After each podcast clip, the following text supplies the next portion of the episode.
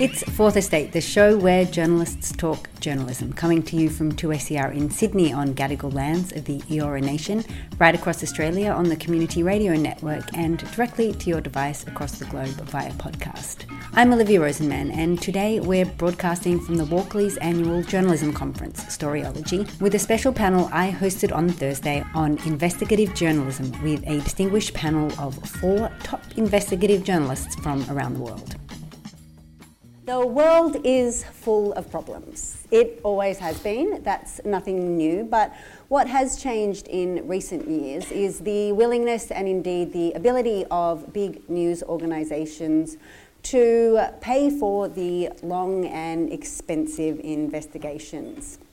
So today we're going to talk about that problem. We'll be asking our distinguished panel here how they decide where to dig and which tip-offs are likely to lead somewhere and if the end always does have to justify the means. I'm joined here on the stage by Aaron Glantz, senior reporter with Reveal from the US Centre for Investigative Reporting, the director of the International Consortium of Investigative Journalists, Gerard Ryle, Kate McClymont, senior journalist with Fairfax Media and the founding editor of The Wire in India, Siddharth Varadarajan. So our time is short today and we'll be covering a lot of their biographical information over the course of the conversation. So I'm not going to waste your time reading that out. It's all there in the program as well. I just want to jump right in. And Kate, I'll start with you. In your 27 years at the Sydney Morning Herald, you've built an extremely strong reputation in investigating local issues. And I can only imagine that anyone with some juicy info about something going on here in Sydney would have you at the top of their list of journos to contact. So I'm interested to know how many tip offs do you receive, let's say on a week to week or month to month basis? And of those, how many do you follow up? How many actually end up leading somewhere? And how many are you just simply unable to follow up due to a lack of time or resources? I think I get about five per day. And i am finding increasingly um, as our newspaper organisation, as the, the, the amount of journalists shrinks, the more people come to you with their story ideas. And of those, I would say maybe one out of 30 is any good. And, you know, you know, like yesterday someone sent me an email saying, I want to know if the Sydney Morning Herald would write something about, um, you know, one of its sponsors and you go, uh, yes, I'm sure we would. Well, can you speak to your editor about it? And finally, I just said, look, can you please get to the point?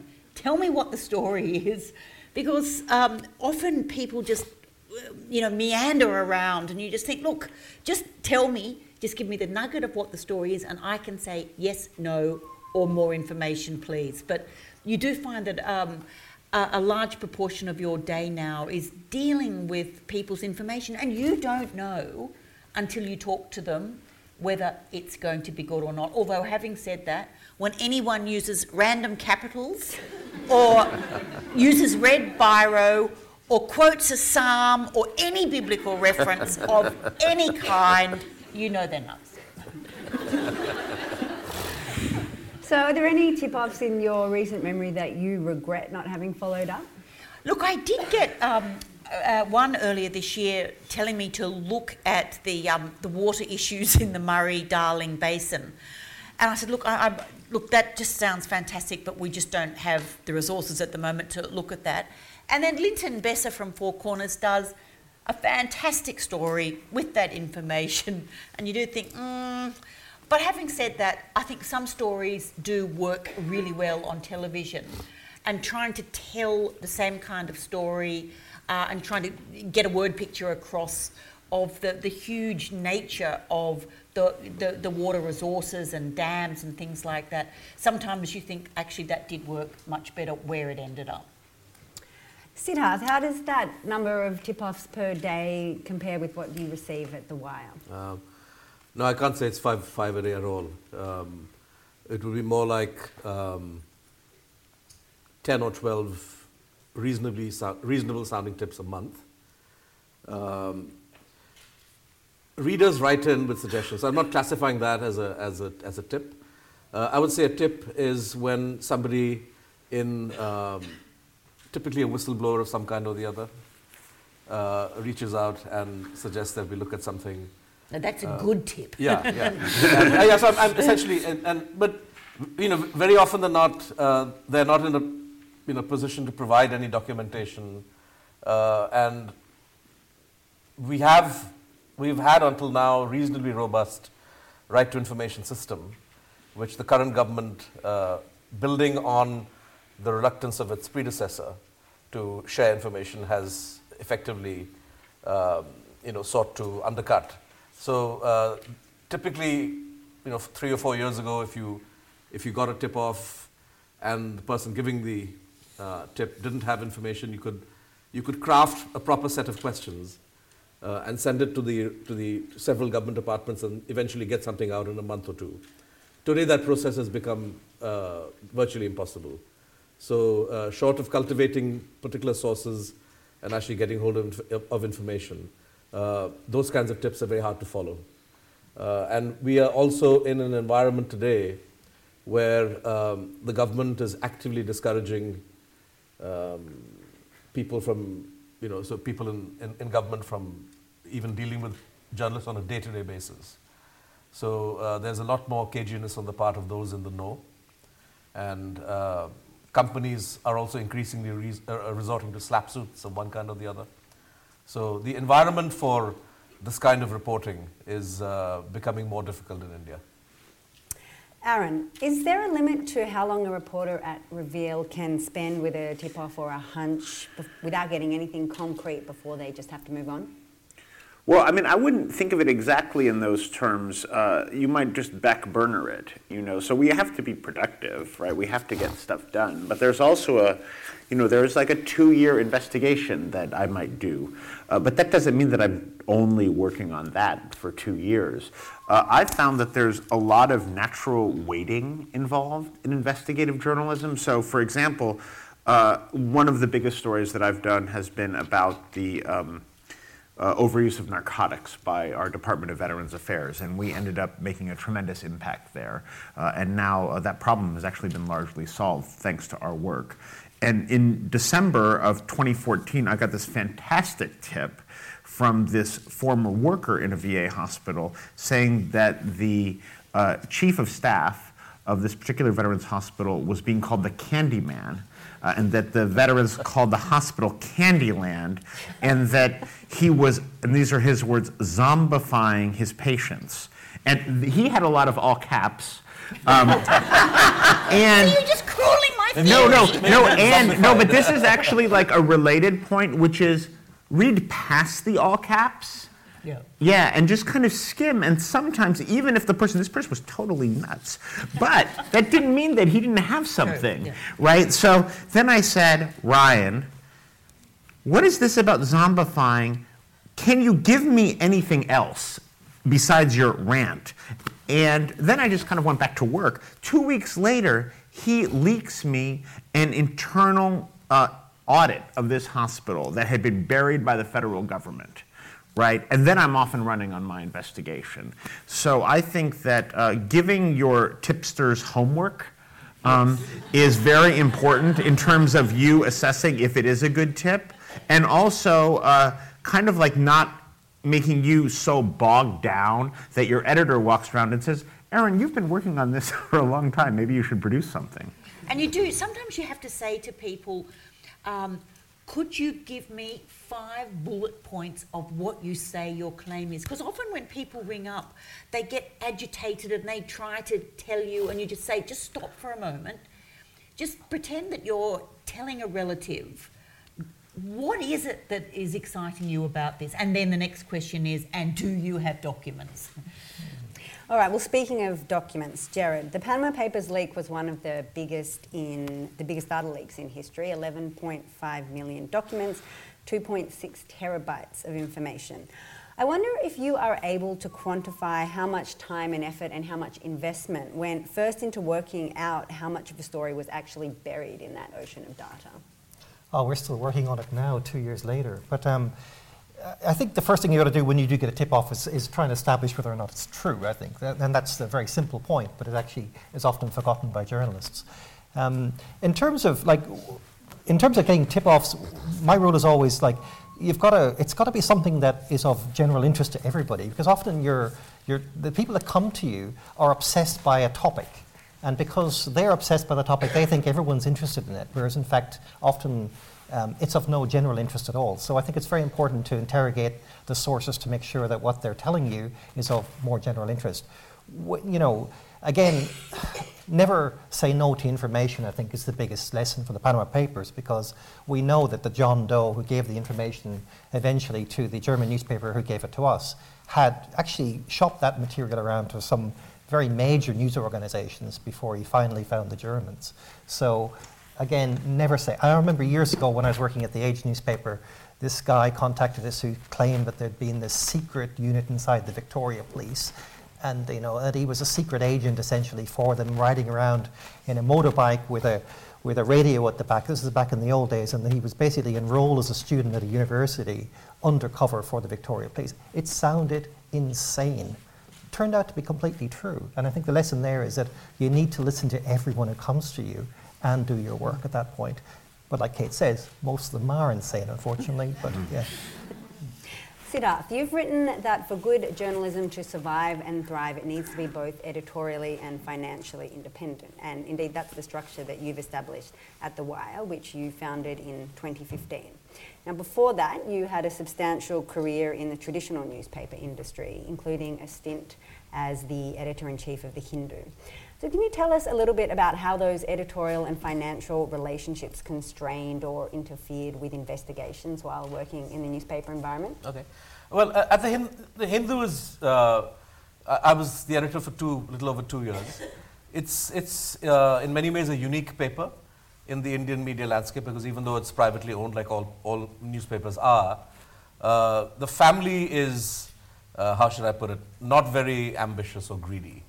So they're quite satisfied with uh, a level of profit that, other, that would frustrate other newspaper owners, and they're not chasing after easy or quick money. Uh, this paper was traditionally, was always run by this, edited by the family. And uh, they received professional advice in the context of infighting within the family, that they needed to uh, tap somebody from outside to run the, run the show. And that's how, how I became editor. Uh, during the time I was editor, uh, I faced zero interference from them uh, in terms of. So I actually had a. Uh, I was in the unique position of being able to do a whole range of stories that the paper never did earlier. Uh, this was when the Congress Party was in power, so we did major stories exposing uh, dodgy land deals involving Sonia Gandhi's um, son-in-law. Uh, we uh, tracked the role of senior ministers in a major telecoms scam uh, that was unfolding at that time. Uh, we tracked the role of um, the manner in which India's largest company, Reliance Industries, uh, was essentially um, gold plating a joint venture with the uh, government for, on gas production, uh, costing the exchequer billions of, uh, you know, hundreds of millions of dollars. Uh, and these were, these were stories that were available for every other paper to do, actually. The person shopping the oil and gas documents, for example, was knocking on everybody's door. But because of the influence of Reliance, no newspaper wanted to touch them. As editor of The Hindu, in a situation where I knew the publishers didn't care, uh, you know, I, I, was, I had a free hand to run those. The irony is that once then the, the, the, the, fight, the feuding family patched up and I was, on, I was toughed out. because they said, that, you know, but I wasn't toughed out because of, uh, because of the kind of journalism that I was doing. They just said, hang on a minute, we'd, we'd rather have his job, right? So, so I, was, I was out. And uh, it so happened that the political climate in the country also changed. So a lot of those investigations, uh, the Hindus stopped doing. Uh, but by and large, I would say the environment in India is such today that uh, the lack of financial independence, or should I say, the overdependence of uh, editorial on uh, you know, proprietors who make money uh, you know, from multiple businesses, uh, many of which are vulnerable to government, you know, um, uh, shall we say, you know, you haven't signed that form or you haven't got that clearance. there's ways of putting pressure on, on media houses, and the government is itself getting increasingly intolerant of criticism big companies are uh, you know, more likely to slap suits than in, in, in the past. Uh, so this has kind of, you know, had a had a, a terrible effect on uh, investigative reporting, but I would say critical reporting of any kind. A lot of a lot of the best stories that we've done in the because we're a small team, we maybe eight or nine journalists actually full time, and then lots of you know uh, contributors and freelance writers, and we sponsor a lot of investigations done by people that we trust who are not formally part of our organization.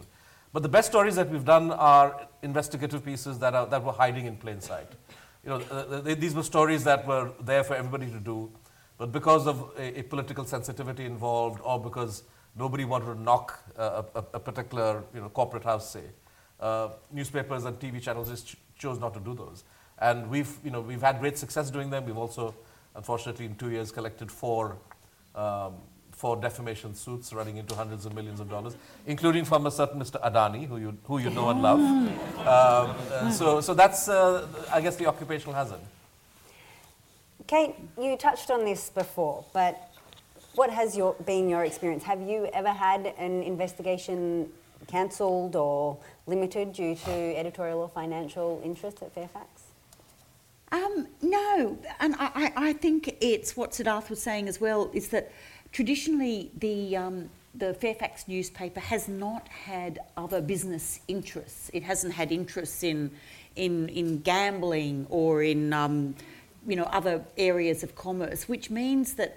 Um, there have been times in the past where major advertisers in the paper have threatened to pull their advertising and have done so not because of any of my stories, but they're the kind of pressures that journalists, I mean, and usually the editors keep that from the journalists um, at the time. There hasn't been any pressure not to do this because we're about to lose um, advertising. Um, so, you know, and I think that's one of the joys of working for an organisation like that is that they tend to um, back you you know, very well. And I, I couldn't work freelance um, just because of what Siddharth was saying. It's about the legal costs. Just about every single story that I do, I'm on sort of like auto dial to our in house lawyer to run by, um, you know, the implications, you know, maybe tweak a word here, a word there. And I couldn't do that if I was working by myself. So I think investigative journalism, sadly, you still need a powerful organisation to back up your work.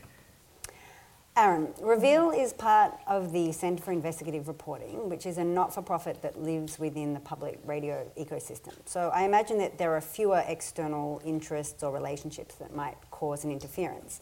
But I'm sure there's still pressure for a story to be worth the investment. So, what happens when you come across a story that is a story, but that only affects a really small or a tiny group of people? How much do you have to weigh up the expense of the investigation with the potential impact? Well, luckily, I'm not in charge of the budget. I just am in charge of spending the budget as a reporter. Um, but, uh, you know, I think that uh, I personally, in my work, I always ask myself, um, how many people does this story affect? You know, so with the narcotics coverage that I was mentioning earlier, you're talking about 3 million American veterans who served in Iraq and Afghanistan, and hundreds of thousands of them are being over medicated and dying uh, at an alarming rate because of the drugs that our government is prescribing. So uh, that's a wrong that if we fix it, a lot of people will be helped, right? And I'm always looking for stories like that that. Um, that are not about one person doing wrong or two people doing wrong, but, but something where, um, you know, if, if we have a successful impact, if the story lands properly, that it will be worth everyone's time. But, you know, my bosses also like stories that are just great stories.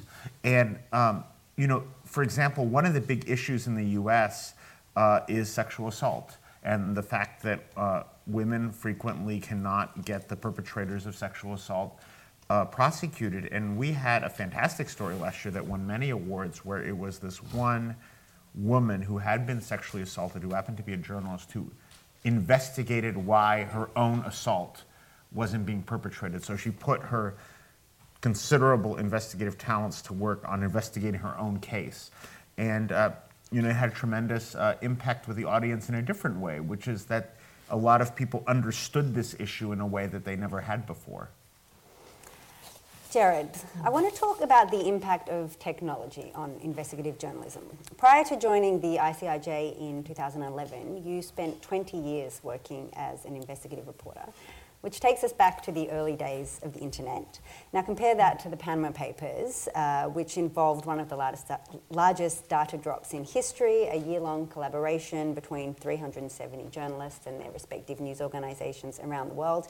And uh, proprietary technology to process that data.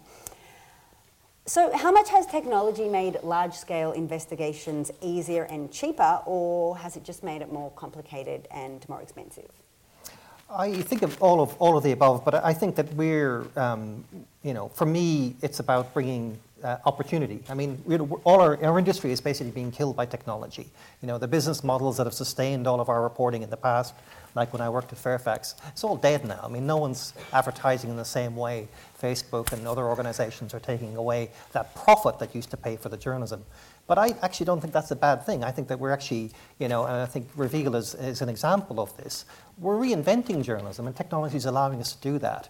Now, we had 11.5 million documents with the Panama Papers, and we're able to basically um, make all those documents available and searchable, and we're able to pipe them around the world to every journalist that looked at the documents. So it was almost like making them, you could Google anything you wanted in the documents. But not only that, we went st- stages further. We actually um, turned every name and address and offshore company, in this case, into a node. And the journalists were able to see very complex um, structures that they would never have been able to do 10 years ago or even five years ago. So I think it's all great. I think these days journalism has got to embrace technology because the technology that's killing us has actually got a chance to remake us, and I think that's what we're seeing here. And I think you're seeing a lot of um, non-profits in, in, the, in the US, one of which we are as well, uh, basically learning how to experiment. And I think that's where a lot of the experimentation is being done at the moment. But it, it is, like to answer your question in a short way, it's actually making journalism easier, not harder.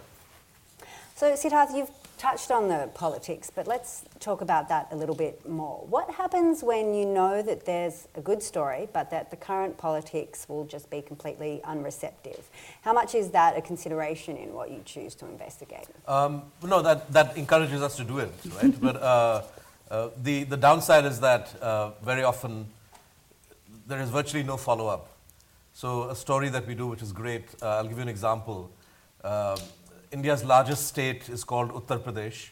Uh, it's you know um, home to nearly 100 million people, and they recently had elections where the party which is ruling at the national level, the Bharatiya Janata Party, which is right-wing party, won that election, and in a kind of bait and switch, they they they, they wheeled out this very very um, uh, sort of extreme politician, hate mongering guy actually who uh, was never declared as chief ministerial uh, material during the campaign, and he was wheeled out and presented to voters as the chief minister uh, after the election was, was over.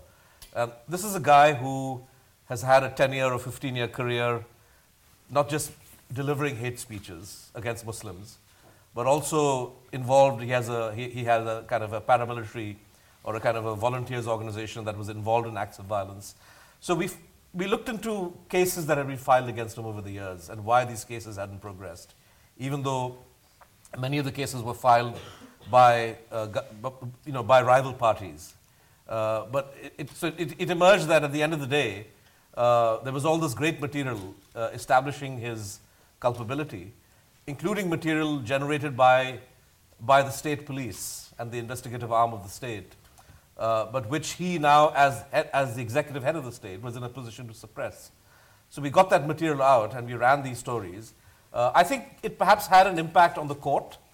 Uh, so the public airing of this material maybe emboldened uh, judges to, to hold the line.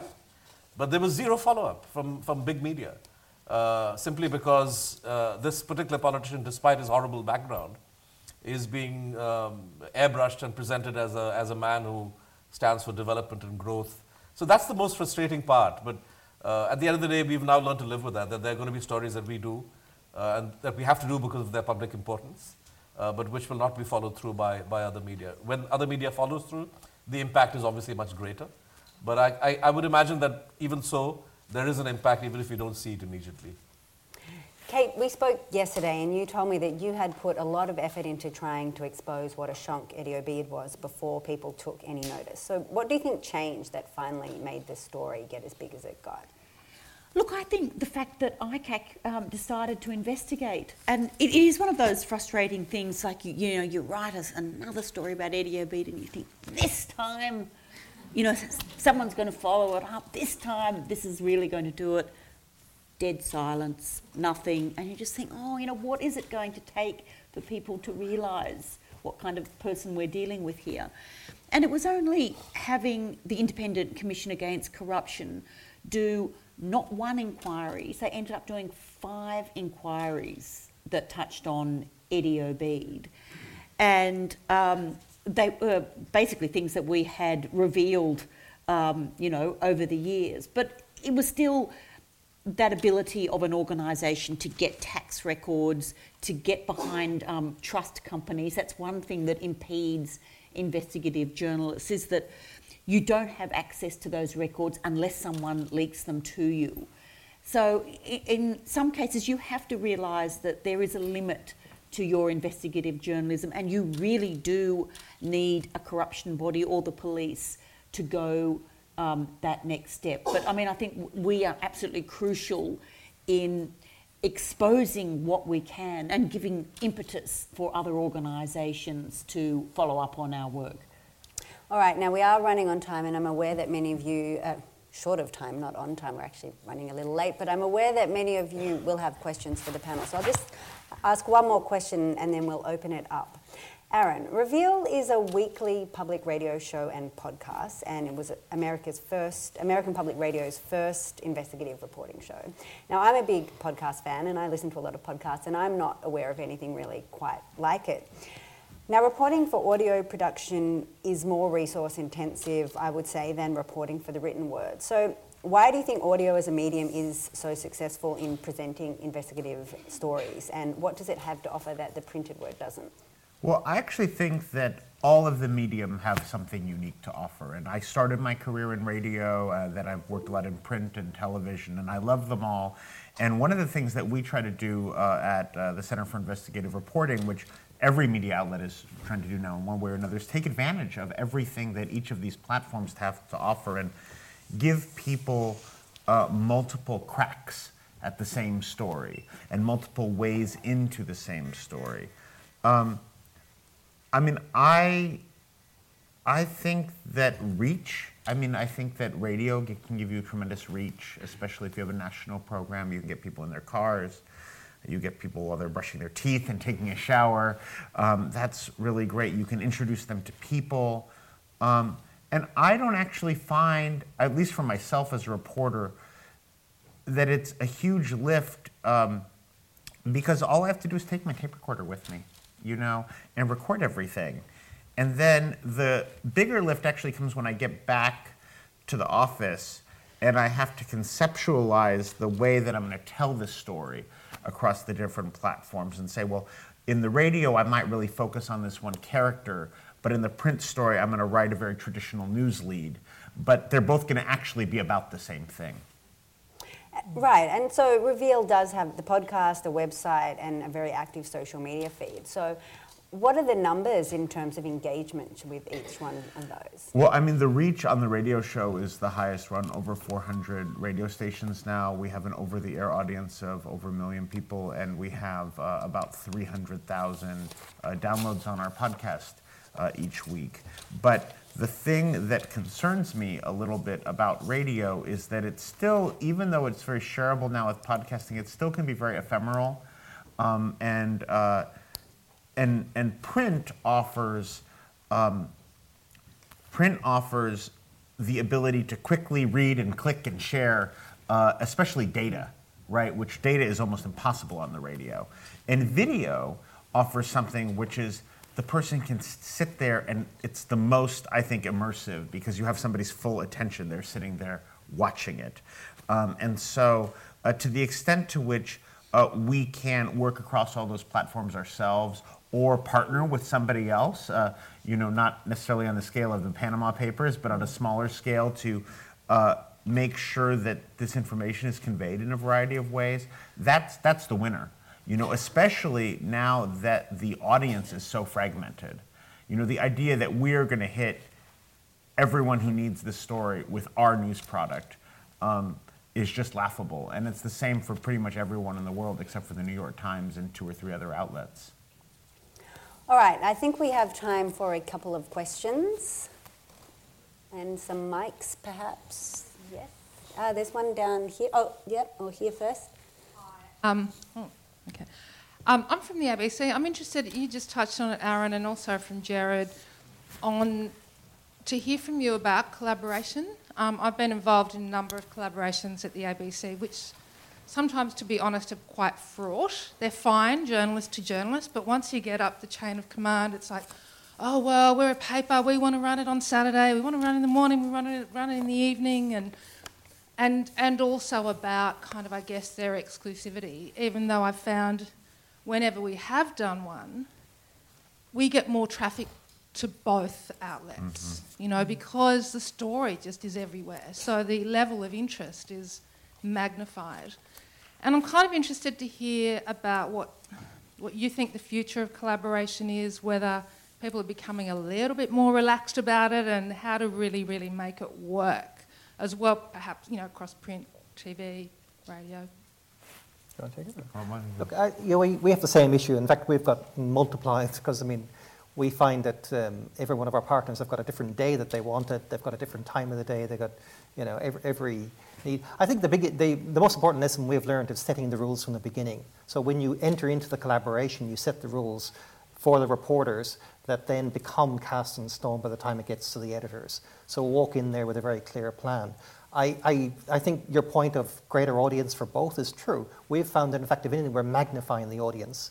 You know, when we did the Panama Papers, uh, Panorama, which is the BBC kind of equivalent of Four Corners here, they weren't able to publish their story until the Monday. We, we published on the Sunday night. So they had to wait 24 hours. But they still had the highest rating show because of the audience build from working with The Guardian, which was their print partner in the UK, but also working with um, BBC Radio, which really built that story up. I think you've just got to do it a few times to, to teach the bosses that it actually works. I mean, I remember when I went over to, to ICIJ, you know, six years ago, and trying to convince these media organizations that this was a good idea, I got nothing but resistance from the bosses. And eventually I learned that if I went to the reporters, that the reporters can do the selling for you. So deal with the reporters, but set the rules in stone from the beginning, and then by the time the bosses hear about it, they've got no choice because you've already signed on the dotted line.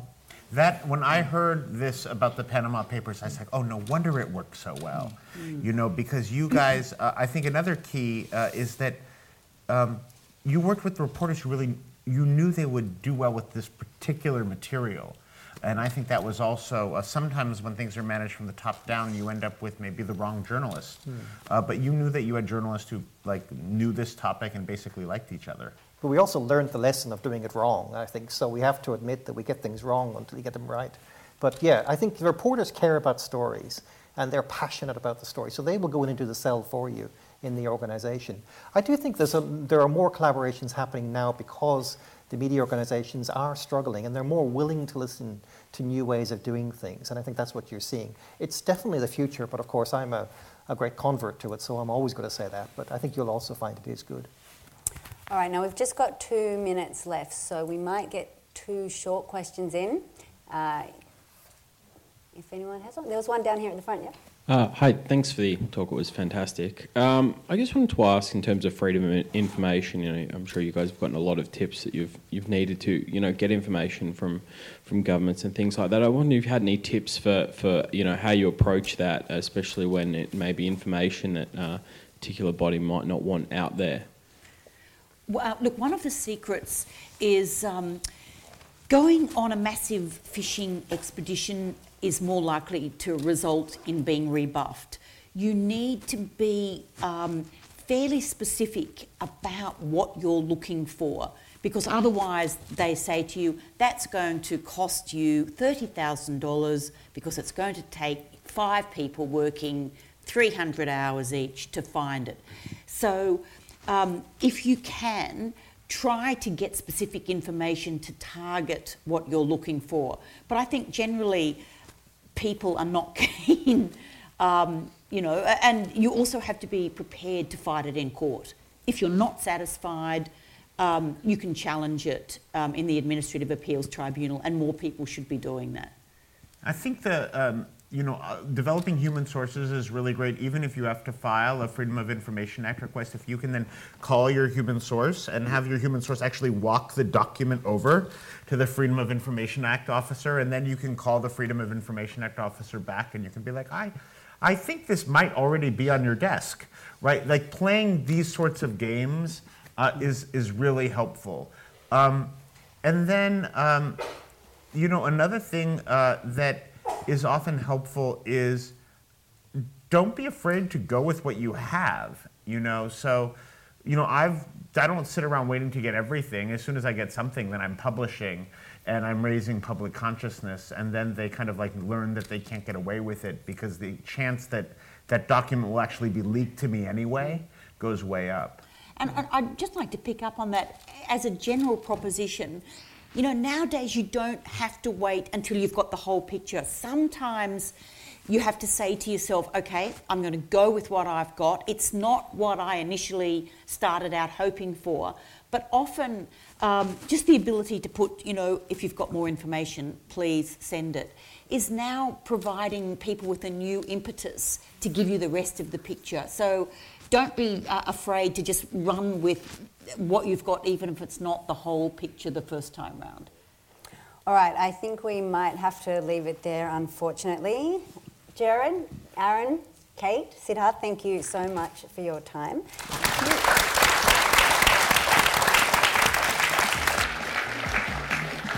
That's it for Fourth Estate this week. This was a special broadcast from the Walkleys 2017 Storyology Conference. As always, stay in touch with us on Facebook and Twitter. Our handle is Fourth Estate AU. I'm Olivia Rosenman. Thank you for listening and don't forget to tune in next week.